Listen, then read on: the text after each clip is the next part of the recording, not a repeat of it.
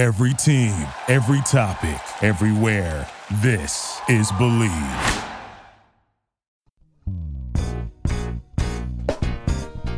Welcome inside the ACC with my husband, Mr. Talking Noise himself, Lloyd Spence. And now, your host, Lloyd Spence. Go get him, baby.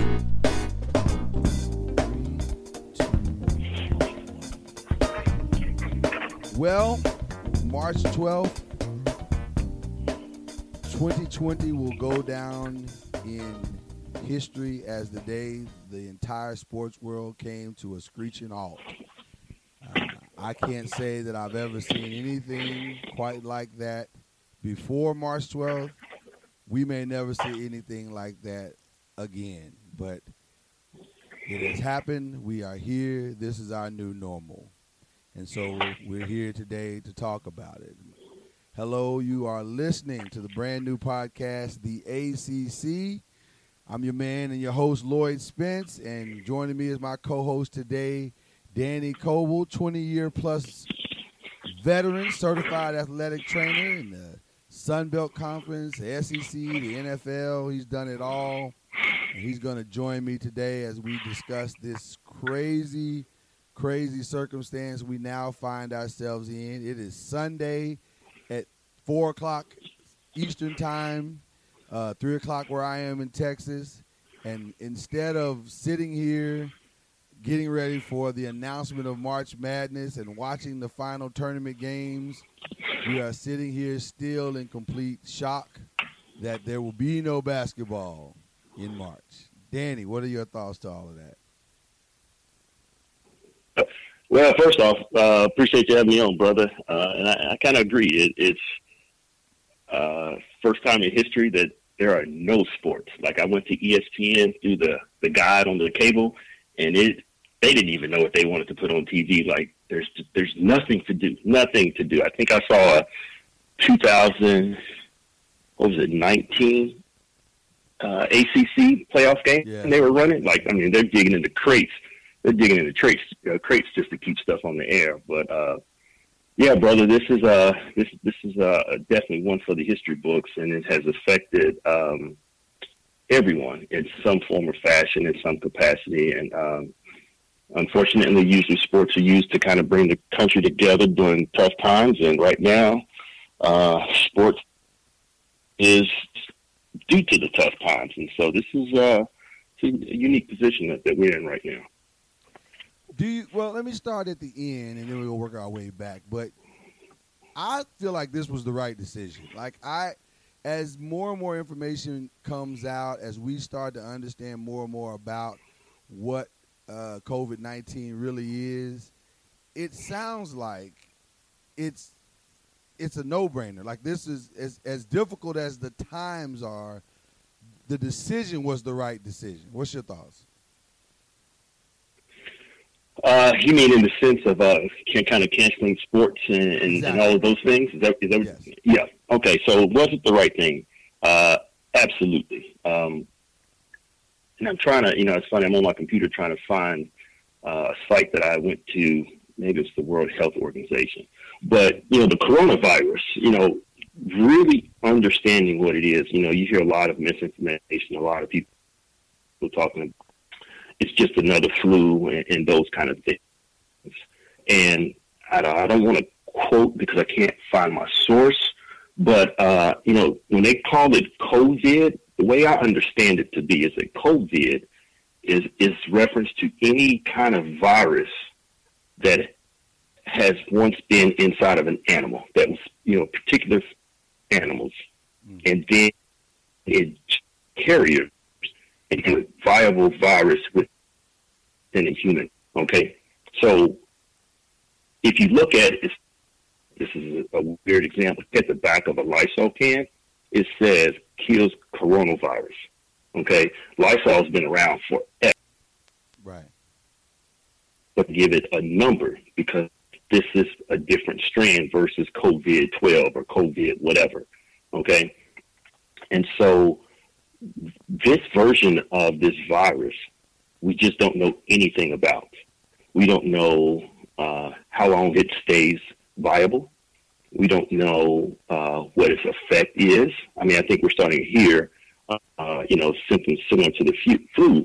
But if you really look at the symptoms of the flu, they're the common symptoms of every virus, the common cold, the common flu. You know what I'm saying? So these symptoms are common across all viruses. So we shouldn't downplay the severity of it just because the symptoms are similar to those of the flu. Um, you know, and the, and the second thing is we don't know uh, once you get this, can you get it again? I, I don't know that they've reported any cases where a person had it, recovered it, recovered from it, and then has gotten it again.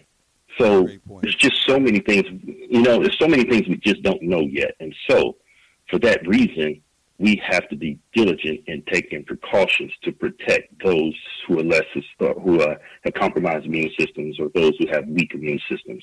Um, totally so agree. yeah, I, I, think it's the right it was the right thing to do. So I so let me let me take it back a little bit, uh, back to Wednesday. And Wednesday, I was in preparation with uh, some of my journalist friends in the ACC because uh, that's the conference we cover and uh, we were all right. talking, and I'm getting ready, and I'm saying, okay, well, we're gonna have a show on Friday, and I'm gonna have this uh, journalist on and that journalist, and hopefully I can get uh, a couple of coaches interviews and this, that, and the other. So we're really prepping and getting ready. And I take my break, and I'm I'm, I'm shut down for the day, and I'm watching NBA, and I'm watching. I think it was Denver and Dallas, and so right yes. around that time, yeah. So right around that time that's when Scott Van Pelt on ESPN comes on and he starts talking about uh, Rudy, Rudy Gobert has this, and the Jazz players have been rushed back to their locker room, and the Thunder or Thunder player have been rushed back to their locker room, and everybody's being quarantined, and the whole thing is shifting quickly. And I'm going, well, that's the game changer. I mean, because that was that. Honestly, that was the thing that everybody was nervous and and scared of and uh, saying, okay, well, what happens if a player gets it, or what happens if a fan in in a, in a building gets it? But we're kind of going on like, well, let's just see what happens. Let's just see what happens. But now that it's happened, to the NBA's credit, they shut the thing down pretty quick, and that was that was the right yeah. thing to do. But yeah. the next morning, you get up and you're going, okay, well now everybody's got to follow suit, and and to their credit, the SEC jumped in and they shut theirs down quickly. I think it was the Big uh, Ten was next. The Big Ten, uh, the AAC shut theirs down, and I'm watching the ACC about about 11 o'clock, and Florida State runs out on the court, and the band starts playing, and I'm going, mm-hmm. okay, what's going on? Are they not getting the same information, like what's going on. But it was a crazy moment because you're going, guys, what are you doing? And I understood that the, the, the, the, they had already made the decision in NCAA that fans wouldn't be in there, and, and you could see, like you said, the, uh, there were there were uh, family members and, and and that kind of thing that was in the building, but still, you're thinking this looks crazy because nobody knows what's happening or what could happen and what kind of risk even this is. And so, man, when they finally made the decision to shut it down, I think there was a sense of relief from everybody there because they're like, "Whew." But can we? But Danny, I want to get you and I because you and I have been covering sports a long time. I've been covering it from a media perspective for ten years. You've been doing it twenty plus years in the locker rooms. Let's take yeah. people who are listening to this podcast today behind the scenes and help them to understand the logistical nightmare that this could be yeah. had they kept going. So let's let's let's break it down like a couple things. First off, I think I'm gonna say this, and I don't want nobody hitting me up on Facebook, Twitter, or whatever, and jumping on me. Um, I think now let me go on record to say it was the right call, but I think even when you do the right thing, decisions, the way you carry those out can be wrong. And I think some of the way react so we just gonna do this. Okay? But behind the scenes. So, you know, when I was athletic trainer, I have a director of sports medicine.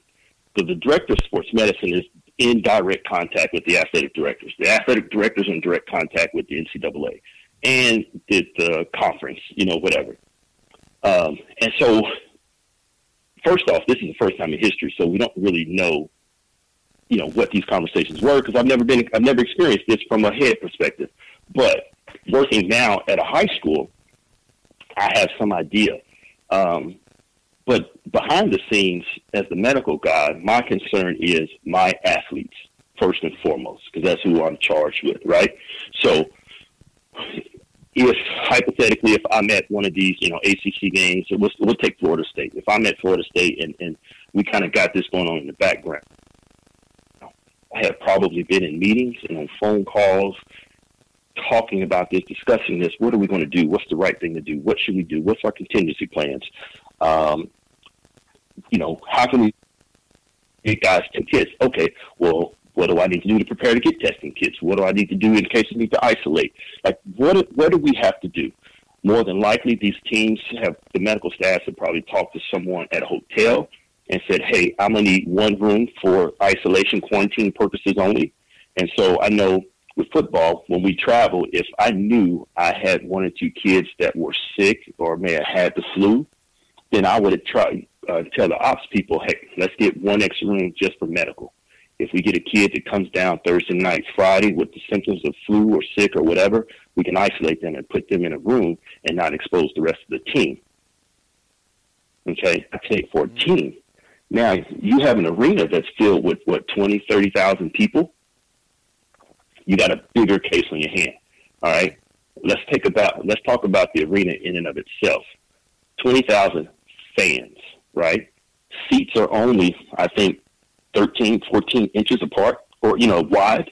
So you have crammed in people, you know what I mean? So you have crammed people into this space. And now, as fans, you know, nobody sits and watches a game quietly. They're up yelling, they're screaming, they're hyped, they're sweating, they're, and they are just spreading germs like crazy on a regular day, okay? Right. Now, statistically, if the numbers are even halfway close to what they're saying, statistically, two people in there may have been exposed to somebody with this.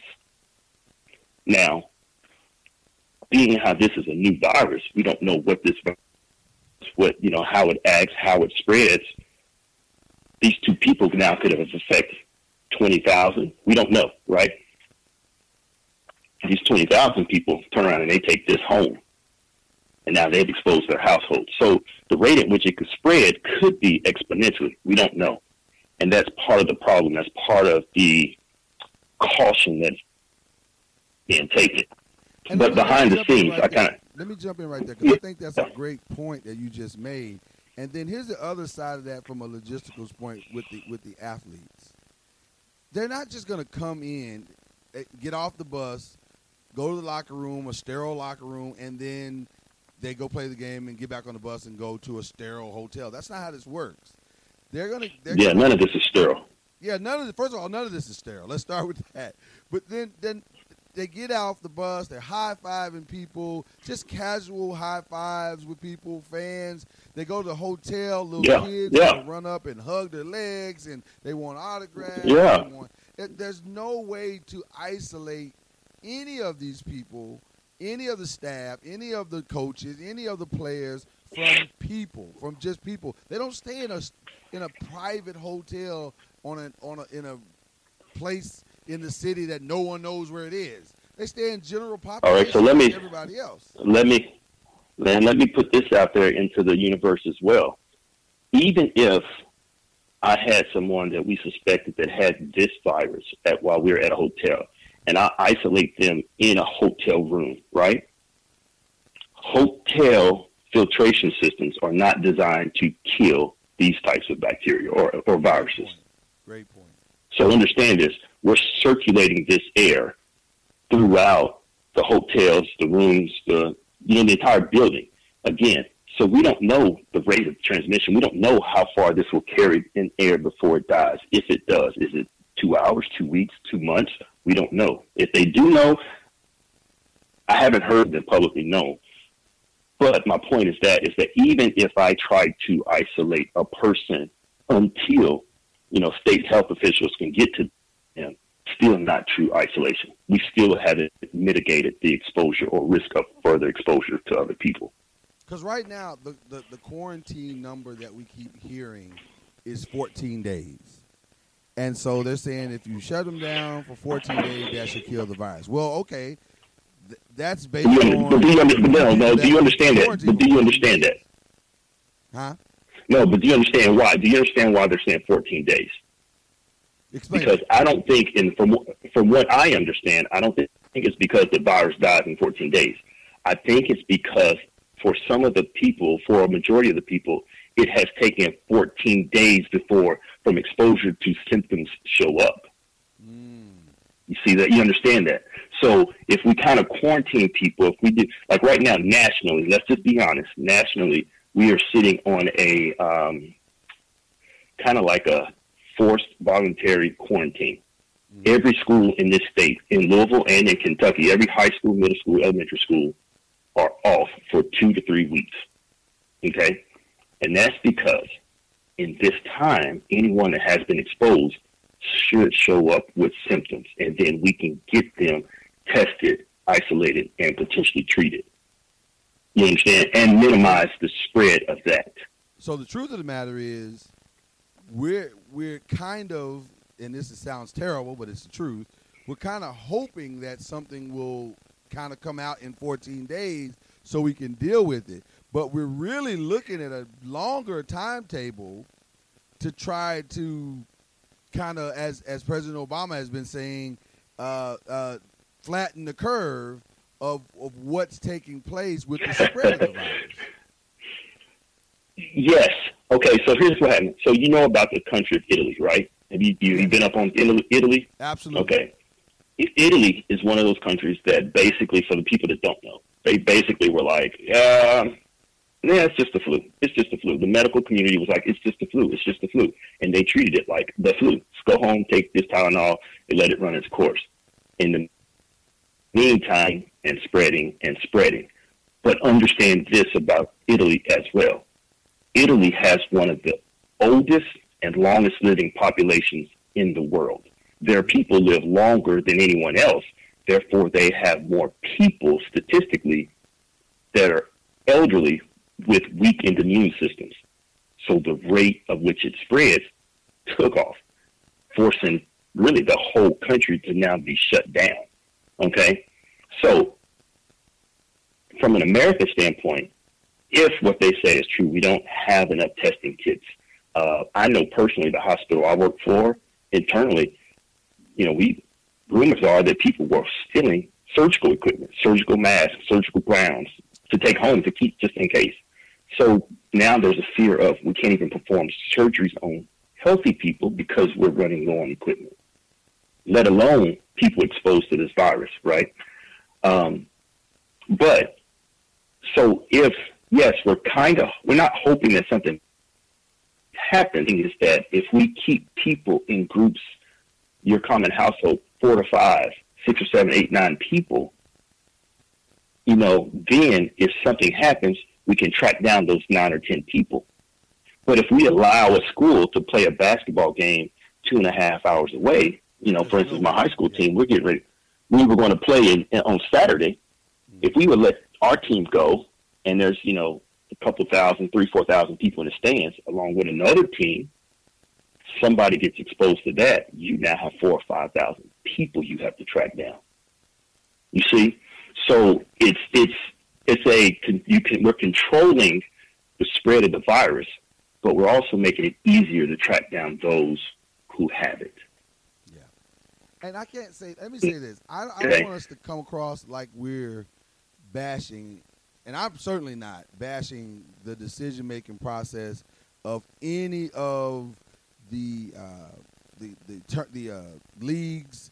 I'm certainly not bashing even the NCAA. This might be the one time you'll ever hear me not Okay. bash the NCAA. Cause you, well, because they just don't know enough, and everybody's working with very sketchy information. So I can't be mad at how long it took But I guess the thing that concerned me was the precedent. Well, let's like you worked in the NFL, so you know this very well. Professional athletes travel in probably the most secure uh, traveling circumstances than anyone than any other athlete on the earth. So they're in private planes. They're you know they're taking the back entrance into the hotel. They're I mean they're doing everything they can to to not expose themselves per se to different things. And already three four guys in the NBA have it. And probably more are going to have it because we heard that uh, okay. I think it's Christian Here's, Wood, so, young man uh, yeah. for the Detroit Pistons, came out today. He said that he has it. Now, he obviously he's been quarantined since then, but the games that were played in the midst of that, the fans that were exposed, the family that was exposed, the people at his local Costco that were exposed. I mean, it's it's not an easy thing to contain. Is what I'm saying. And that and that is and that is exactly why you have these these kind of pseudo quarantines across the country. Um, you know, you know, from from different people and friends that I have, you know, their companies are kind of like, hey, uh, your your job can be done from home, so don't come back to work. Like only people who, who are essential that have to be in this building will be in this building from now on. You, you understand what I'm saying? So these are pseudo quarantines, not quite a, a full all out quarantines, but these are pseudo quarantines. And so go home, do your work from home. You know, I have a bunch of you know administrative work that I'm gonna do from home for the next, I guess, three weeks, which is going to drive me crazy. Um, Right. But I want to I want to go back to your your comment about the professional athletes that travel in, in the most secure and this and this, right? Mhm. And you're right. We get you know we we have police escorts. You know we have you know entire floors that are locked down with security and this and this and this. But remember, products that they use are still used by the public. The Right. buses we take from the hotel are still public buses, and you've been on planes. I've been on planes, a lot of planes. These these planes are not cleaned between flight. The trash planes aren't cleaned and, and sanitized. Now, since this virus has come, they are fogging after every trip. Handles, seats, overhead compartments, latches. You know what I mean? Like they're vigilant in cleaning these planes after every use. But that takes time. That takes extra money. Um, and if nobody's buying flights, or you got a flight with, you know, I think I heard they're running ghost flights to keep the routes alive or something. I don't even know what that means. Um, but you're burning fuel and paying pilots, but you have nobody in the seats, right? Right. That goes also. That also speaks to like, you know, um, playing these games with no fans. Okay, so it costs money to open these arenas. You know what I mean? People still got to come and work the uh, facilities, the, the electrical, the water, the plumbing. The you know, you still have to have those people on site. Even if it's just two teams playing in an empty arena, somebody still has to be there, right? That costs money, and if you ain't putting people in the stands to offset that, you're operating at an even bigger loss. You know, this ain't from this not from a health standpoint. This is just from a business stand. This is just a Right. business mind at this point, right? Uh, you can't air it on TV because now you're losing TV money. You know what I mean? So everybody is losing money from a business standpoint. That's why I said this was a time of a need. Everybody was like, boom, well, they did it. Then we should do it. Then they do it. We should do it. We should do it. We should do it. We should do it. Nobody came out and said, hey, we have all of this evidence that playing these games is bad. Therefore, we're going to make this call. Now, behind the doors, if on the phones they did, maybe, but I'm sure some of that was limited because, again, our information has been very limited as far as what we've gotten that we can actually say is believable. Um, Well, I, I, So- I heard an opportunity, had an opportunity to hear uh, a couple of interviews over the last few days. And by the way, you're listening to the ACC with Lloyd Spence and Danny Coble. Uh, we're, we we had hoped at this time to be uh, talking about the selection of ACC teams to the March Madness tournament, but that is not going to happen. and uh, we're just having a lively discussion about where we are today. And uh, I appreciate Danny joining me today uh, here on this podcast. But going back to what you just said, Danny, I you know, I felt like the business side of this is really what delayed everything. Because Oh, from a health Oh. perspective, this is easy. You don't expose people to the opportunity to be sick. That's easy to understand. But but the NCAA, if I was going to fault them for anything, I was going to say, okay, why are we still trying to figure out ways to, to, to make money off of this? And I get it. I understand what you're trying to do, but the way that you're still trying to make money is still putting people at a tremendous risk. Because, like you said, if if you have this in a so-called empty arena, and what we were being told on Wednesday. So let me take you behind the scenes on the journalistic side. What we were being told Okay. on Wednesday is that there would only be so-called essential personnel, uh, staff, and coaches, uh, family, which totally blew my mind that they were saying family would be allowed to be in this building, and uh, the teams themselves. So even if you did that, you're still talking about two to three to four hundred people. I mean, that's a lot of people. Right. Right, So it, And so here's what's funny because you say, look, you say that, and so that was Wednesday. That was behind the scenes Wednesday that you know you guys was hearing. Now my team is getting ready to play for a regional championship for the state of Indiana, high school ball. Right. okay. Friday, they were talking about that same type policy. Well, we're just going to give you X number of tickets for a game, and then you know the players, each player gets two to three tickets for their families, and blah blah blah. So we would have anywhere between seventy-five to hundred people at this arena. Now this is Friday when you guys was getting this information. on. We later backtracked and said, "No, forget that. We're just canceling everything." So it makes you wonder if, if this really is the same policy that the NC, the ACC and everyone was doing, then why are we doing it on a high school level, only to have to backtrack and then cancel? Yeah, it it, it was that You know. part was really blowing my mind, and I'll even share this with you, Danny. They ended up, for those who saw it or didn't see it, they ended ended up awarding Florida State as the champions of the ACC regular season and postseason. Really? And they did up right, right, because they won the regular season legitimately. So they gave the award to Florida State before they dismissed everybody out of the building.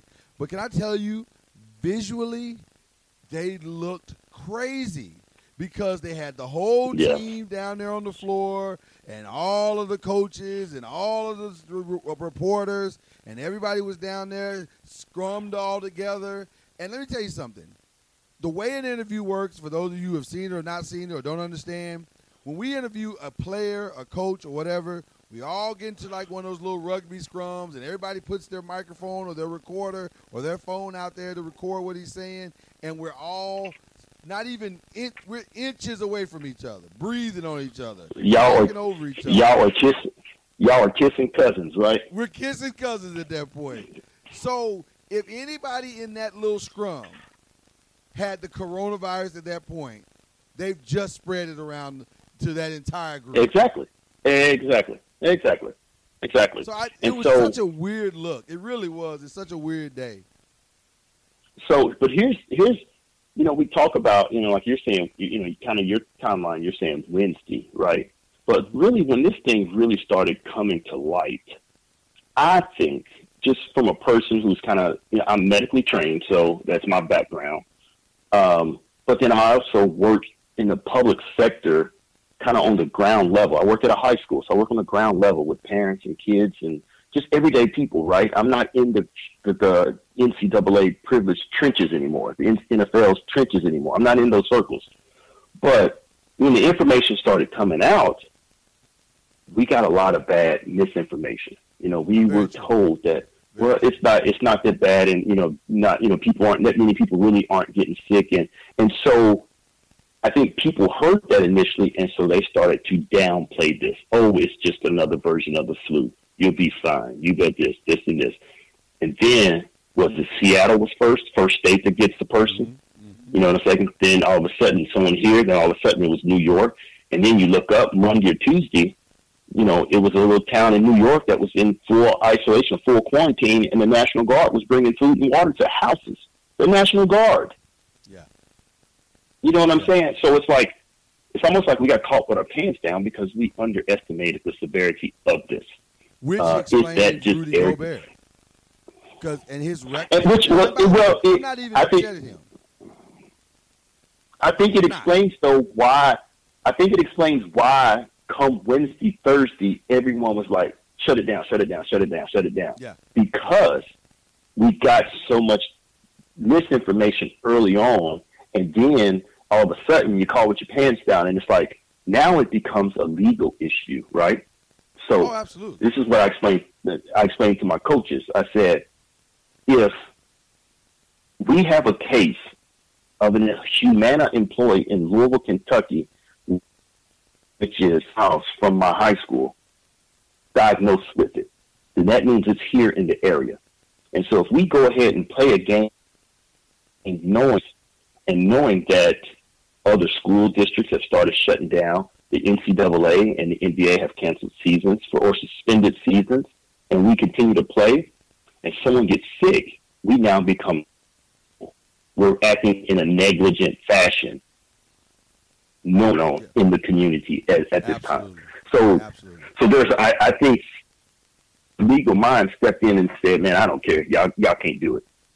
You lose money on the front end, or you're going to lose even more money on the back end." And somebody was was brave enough to stand up, and and I think that's what started the knee jerk, the cascade, whatever you want to call it. That's what started the closing of, of everything that, that you know, to, or what led us to where we are today. And I and I have my own thoughts on who should have been the person to take the lead on that. This is not a political show, so I won't go. Not there. at all. Yeah, yeah. but I do have my thoughts on that as well. But I, but to your Yeah. point, I think it's an, a great one. That's why I brought up Rudy Gobert. You know, days before he was touching the microphones, and they said he was running around touching Yeah. guys in the locker room. Well, I understand that because the information that he was given was that this is not at worst this is a strand of flu and it's and you'll get over it in a couple of days and it's no big deal and when it's being presented by uh, presented in that manner you're right people aren't going to take it seriously I, to be perfectly honest with you i don't know how serious i took it i, I kept an ear to it Well- i'm going wow this thing is growing really fast and people are getting sick every day and what the heck is this so you Well, got to keep an ear to so, it but here's ahead. here's here's how, and I, and I'll and I'll be honest. I mean, look, we've been knowing each other. I've been doing this 23 years. We've been knowing each other. What plus? I don't know. plus, yeah So I, I'm gonna be I'm gonna be honest with you. So when I heard about it, you know, SARS, swine flu, those kind of things. Okay, Mhm. it, it's out here. It's coming. It's whatever. But one, I'm a healthy guy, so I do pretty well fighting off most viruses. Two, being in the health field, I wash my hands 30, 40, 50 times a day. And I, you know, I clean my, my training room, you know, multiple times a day. I wipe it down after my athletes come out if they're sweaty or whatever. You know what I mean? Like I take a lot of precautions every day anyway. So I didn't give much credence to it because of the way that I personally practice safe um, hygiene methods when dealing with public, right, and, private too. I take showers and stuff every day, whatever. Um, so I didn't. I just didn't. I'm not saying I didn't get a lot of weight. I just didn't tune in. I wasn't watching the news. I wasn't on my Twitter feed paying attention to it like that. And then I think maybe it was a Sunday evening or something. I was watching news and I started hearing about how it was spreading and was like, okay, this is picking up steam. Now, mind you, it still hasn't killed as many people as the flu, but this is picking up steam and our media is jumping on it. So I started being more diligent in talking to my young kids about what they need to do from a hygiene standpoint. Wash your hands, cough into your sleeve or your elbow. Uh, you know, stop handshaking, stop hugging, stop sharing phones and drinking after each other, which are things they should stop doing anyway. You know what I mean? But now they're listening because they're scared of this, you know, coronavirus. So, um, I think one of the things that I do know is that the CDC wrote a a, a book. I mean, that's the no other way to describe it. I think it's like four or five hundred pages on how to communicate things like this. If an event like this happens, how we want to communicate it to the public without stirring up fear and mass panic, right? Right. That book was not followed for this. Right. and totally hysteria that we that we have. Um, is the information necessary? Yes, we need to know it. The way in which it was given caused some people to downplay it, caused some people to become hysteric about it, and quite honestly, some people are taking political sides on the way they deliver the information. Right? This virus, whether you're Democrat, Republican, or Independent, anyone and everyone, it doesn't ask you what your political party is, and so our approach to taking care of it and treating it should be the same regardless.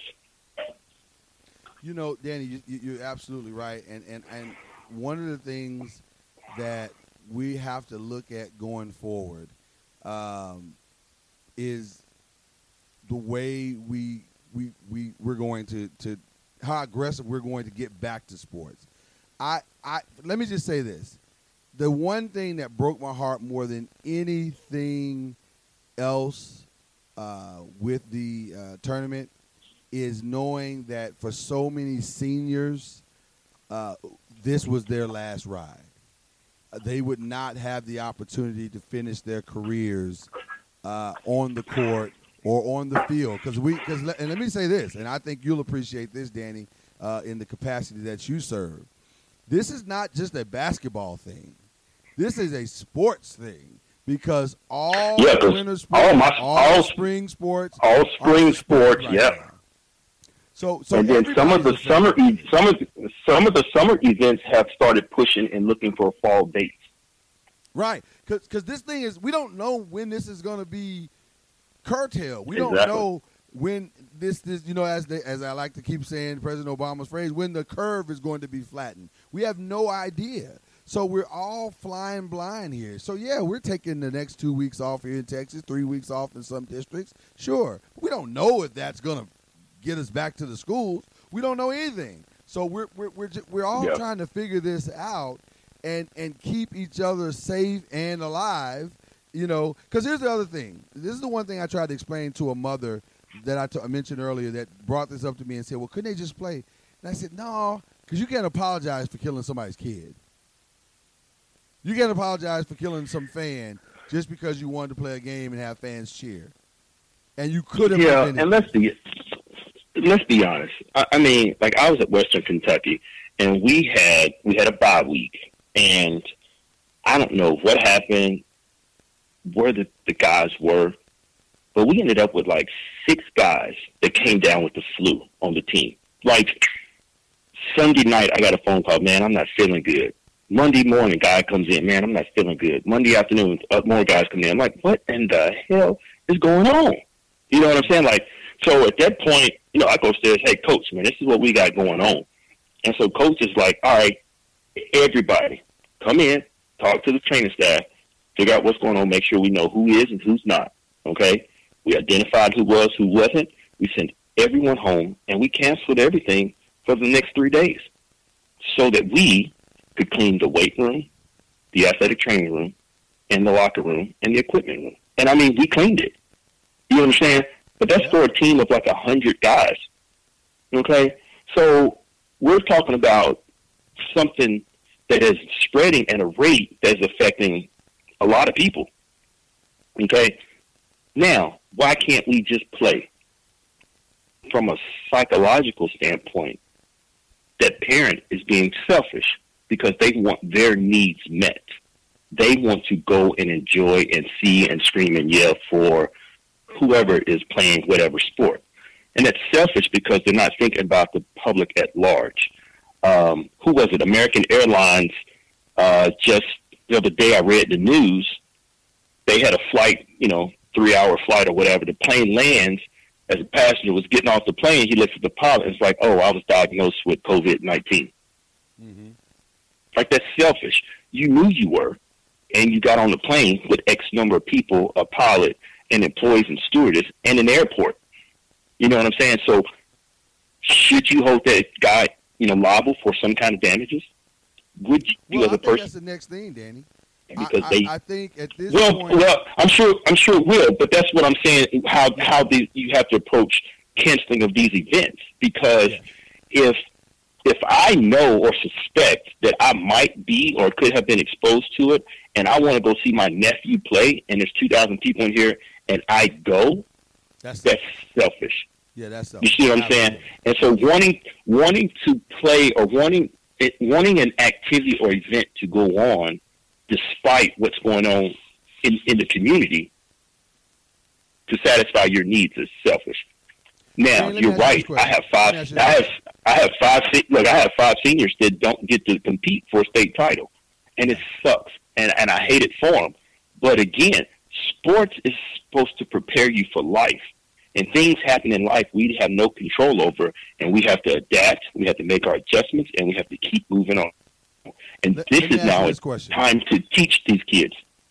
Let me ask you this question. I, I know this doesn't this won't apply for obviously for a high school, but for the ACC, I've heard a lot Okay. of coaches mention that they would be on board with giving uh, the extra year to the seniors to come back and to uh, participate one more year in co- Yeah, collegiate yeah. sports. Are you on board with that? Yeah, you know, and I, I've I've heard that, um, and I don't know that it's just the ACC. I think you know, I think that's a, con- a conversation within the That's a conversation everybody's NCAA. It's about absolutely. yeah, uh, you know, uh, you know, um, this this thing called eligibility. You know, you got five to play four.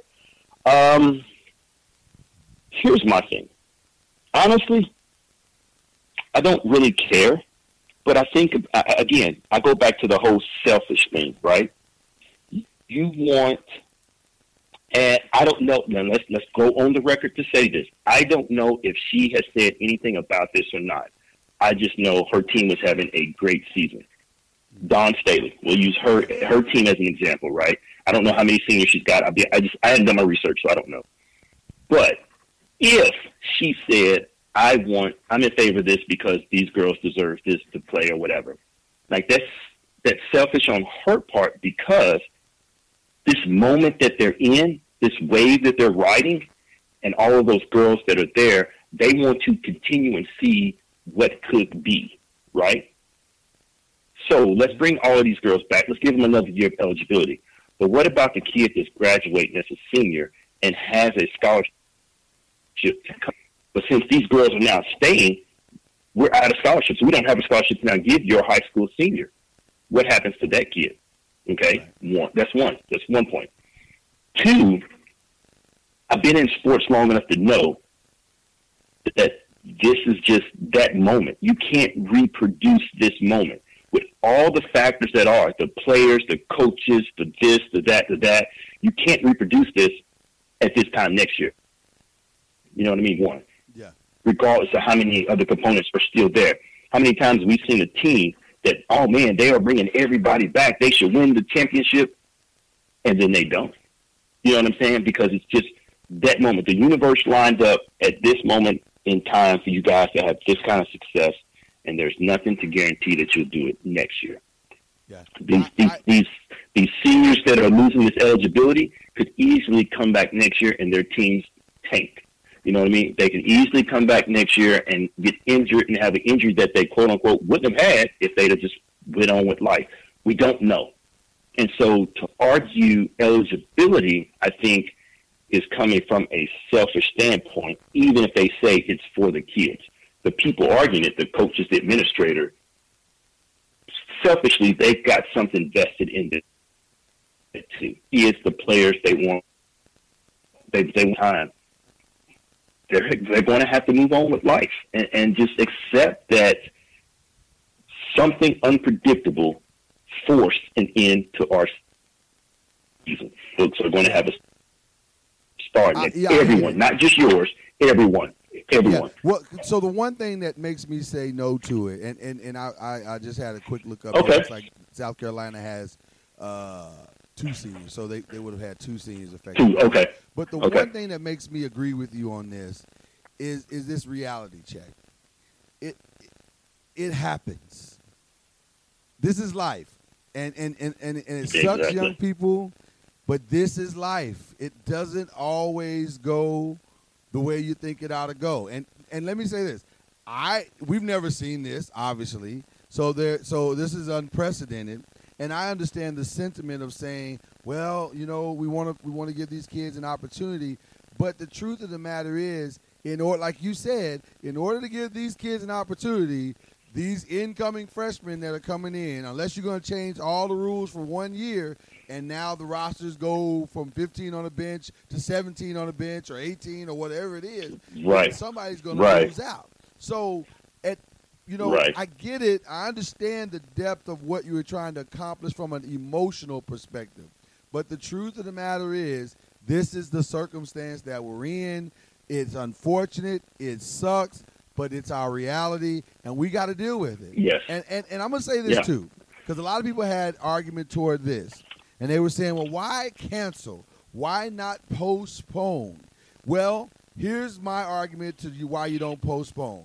If you've been saying all along these are student athletes, athletes, they mm-hmm. have to play this game in the context of what a semester looks like. They shouldn't have to stay at school or stay till July or whatever the case may be to finish this tournament out. So it's we're either student well, athletes or we're professional athletes. Baseball kind of runs after season. Yeah. So that so that's so here's my here, here's my thing. I, I kind of agree with you on the whole. Why don't we postpone? And my issue is that, with the exception of maybe baseball stadiums on college campuses, most venues are multi-use venues, especially yes. basketball arenas. Yes. So there are other things that are already on the ticket for particular weekends. Conferences, conventions, the circus, pro games, concerts, monster trucks, wrestling, WWE. You know what I'm saying? Like to reschedule and re-coordinate those things could be. Um, I don't know. You know what I'm saying? But just logistically, if you have to plan for that, Absolutely. it's a logistical nightmare. And so again, at some point, you just have to say, "We got to walk. We got to take a wash." But I equate here's right. what I equate with these kids: the season being suspended, right, for a senior. You you have now had something taken away from you that you can never get back. But you know what that is to an adult? Being laid off, losing a job unexpectedly. You know what I mean? Getting a sickness that you can't control. You know what I'm saying? Like those are things I'm like, I can say that because I've been let go three times unexpectedly, and it all hurts. And they were all from companies that I enjoyed working for. Didn't see it coming, but I can't do anything. I just got to pick up and move on. And unfortunately, it's again, this is a teaching moment for the seniors. Like, I'm sorry. This life, unexpected things happen, and we now have to move forward. We have to be men. We have to be women. We have to accept what we've enjoyed and take the greats from it, and just move on. You know. Yeah. Again, I think, like you, in the confines of being a student athlete, if coaches are in it to be mentors and prepare kids to be uh, positive men and women in their communities, this is a teaching opportunity. It's a teaching moment. Opportunity, yeah. So as we end as we end the, the uh, this season, the Florida State Seminoles will uh, leave as your national champion. Has any other has any other state of Florida. has any other conference done that? Conference uh, bestowed a title on the team yet? I, have just not haven't been keeping that. up, not so I don't the know. Entire title. Okay. The ACC is the only one Okay. that I've seen that it, it, it bestowed the entire title, and then even the Florida uh, Senate, uh, state Senate, said uh, that the Florida State Seminoles are now the national champions. So I guess they really enjoy Florida State season this season. Uh, Oh, oh. I understand it all. I get it. I, I'm I'm as sad as anyone. March Madness is one of my favorite times of the year, and and I get the frustration that we're all feeling. Uh, hopefully, uh, we can get to the other side of this and and get meaningful sports back. Um, but we're going to come back later on in a, in a few days, and we're going to talk about the NFL draft because uh, with the uh, CBA going forward, uh, as voted in today, we can now start talking NFL draft. So we're gonna we're gonna have some really fun shows, and then we'll we'll do some other fun things uh, and interview some fun guests over the next uh, few weeks, so we won't make it all coronavirus all the time. But at the same right, time, right, we're gonna we're gonna stay positive all of this. Say that again. Say that again. I said we're going to stay positive and upbeat through all of this. Absolutely, absolutely. This, but we had to come on and do this particular show. This was just par for the course.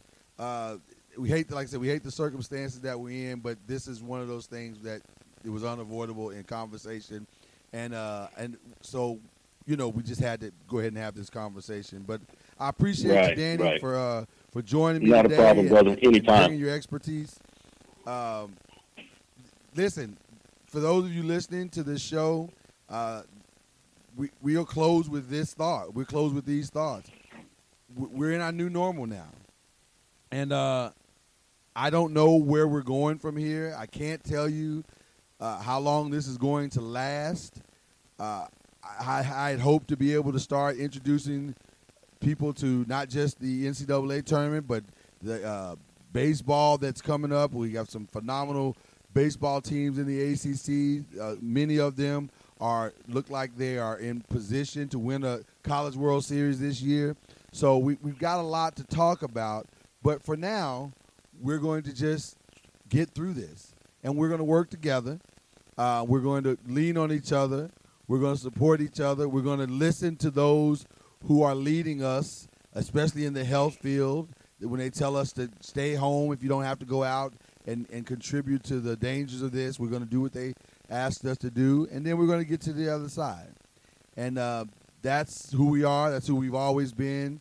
And uh, I think I think this won't last forever, as as the old saying in the church says, "Trouble don't last always." So, uh, thank you for listening in. You've been listening to the ACC with Lloyd Spence and Danny Coble, and uh, we will catch up with you here in a few days. God bless you. Thank you for going inside the ACC with my husband, Lloyd Spence, on the Bleav Podcast Network. You can listen to more of the ACC with Lloyd Spence wherever podcasts are found.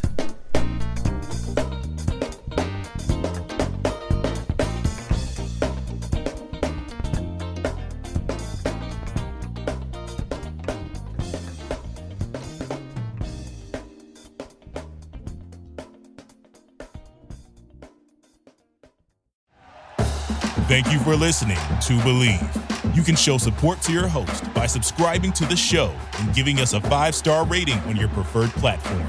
Check us out at Bleav.com and search for B L E A V on YouTube.